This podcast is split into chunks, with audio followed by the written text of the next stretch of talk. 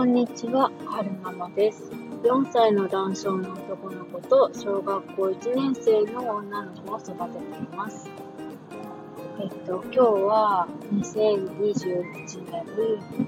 6月15日に撮っています。今日はですね、息子のはるくんの泌尿器系の方の定期外来診察がこの後あるので、今、大学病院に向かっている最中に、えー撮ってます。うんと、息子のはるくんは、えー泌尿器系の疾患を、えー持って生まれてきていまして、えー尿管逆流症っていうのと、尿管逆流症に伴う水腎症、あとは、えー神経陰性膀胱があるんですけれども、尿管逆流症の本事実は、はるくんが、いつだったかな。心臓の手術が終わった後なので、2歳の秋ぐらいだったかな。に終わってるんですけれども、うん、尿管逆流症って何っていうと、普通はね、えー、腎臓から、何だったかな、血液がろ過されてだったかな、まあ、いらないものがいろいろろ過されて、尿管っていうところを通って、膀胱におしっこが溜まるんですけれども、は、その尿管から膀胱におしっこが流れる、流れる、流れて溜まるっていう一方通行なんですよね。でも、うんと、何らかの疾患とかがあったりすると、うんその膀胱の方から尿管を通って、腎臓の方に、しっこがね、逆流しちゃうらしいんですよ。ちょっとこれ、私、うろ覚えなので、間違ってたら本当は申し訳ない感じなんですけれども、うんと、そう。で、はるくんは、えー、尿管逆流症っていうのを持って生まれてきたんですね。で、なんだったっけな、なんでそういうのが起こってしまうかっていうと、腎臓から出てる尿管っていう管が出てるんですけど、そのね、管の付け根が人より浅い、浅いんだったかな？なんかそれで確か逆流が起きちゃうって言ってたんですよね。だから、えー、そのつなぎ目を一度取って、深いところにつなぎ直すだったかなそんな感じの手術をしたんですよね。で、普通は、その、一回ね、尿管逆流症の手術をした人っていうのは、えー、尿管の逆流っていうのは起きないって言われてるんですよ。なんですけども、はるくんの場合は、神経陰性膀胱っていうを持っていて、この神経陰性膀胱って何かっていうと、えー、膀胱のね、収縮が弱いんだったかな。普通はね、普通の人は、膀胱におしっこが溜まって、おしっこ出すと、膀胱の中身っていうのは空っぽになるんですけれども、はるくんの場合は、その、おしっこをギュッとこう、押し出す力が弱いので、どうしても膀胱の中にね、おしっこが残ってしまうんですって。で、うーん、なんかいろんな悪条件が揃うと、その、うん、膀胱の中に残ってしまっているおしっこから、ばい菌がね、増殖、増殖してしまって、で、その菌が尿管を逆流して、で、腎臓を痛めてしまうっていうことになるらしいんですけれども、まあ、はるくんは、尿管逆流症の根治術は終わってるけれども、えー、神経陰性膀胱があるがために、えー、尿管尿路感染症が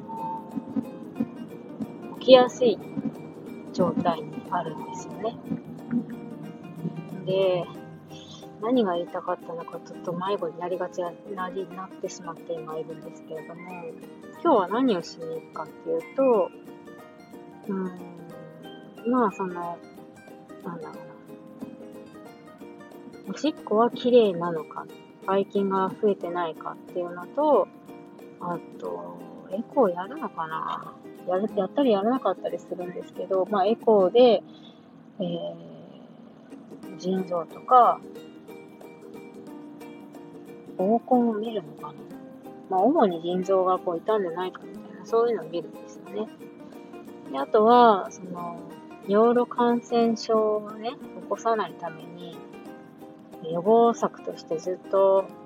抗生物質を飲んでるですよね、はるくんが。で、まあ、お薬がそろそろ切れるので、まあ、お薬を追加で出してもらうっていうことをしに行く予定です。ただね、今日朝ね、おしっこ取れなかったんですよね、はるくん。うん、なんか、今までは、おしっこパック貼って、うん、おしっこ取ってたんですけど、もうだんだんはるくんこう、動きも活発になってきて、うまく取れなかったりとかするし、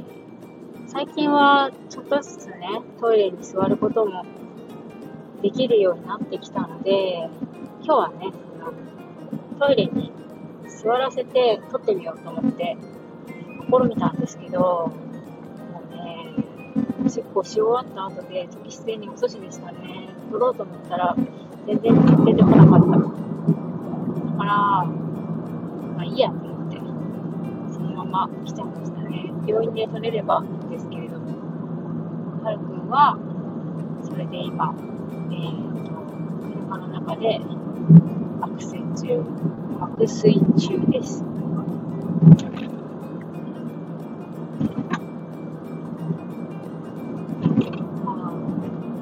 今日のところは、こんな感じかな。もしね、はるくんと同じような症状がある方がもしこの放送を聞いてくれてたら、ぜひぜひ、えー、コメントいただきたいなって思ってます。それでは最後までお聴きいただいてありがとうございました。また聞きたいなと思ってくださいましたら、フォローしていただけるととっても嬉しいです。それでは、また。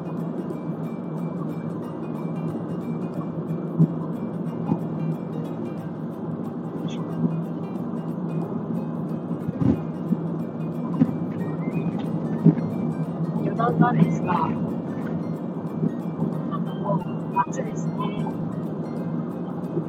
秋田に住んでるんですけれども、今日も暑いです。半袖でもいいぐらい。なんか、エアコンのね、クリーニングを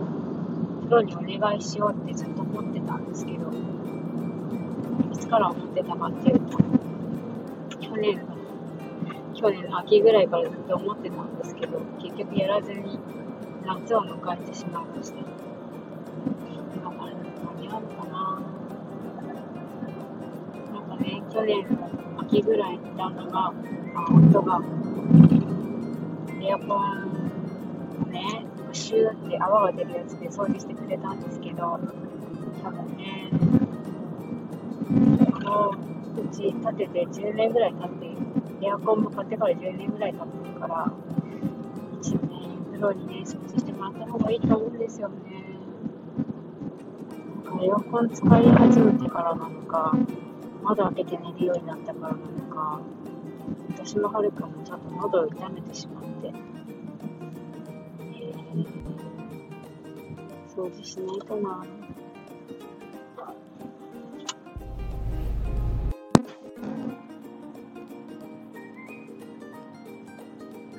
最後までお聴きくださいましてありがとうございました。それではまた。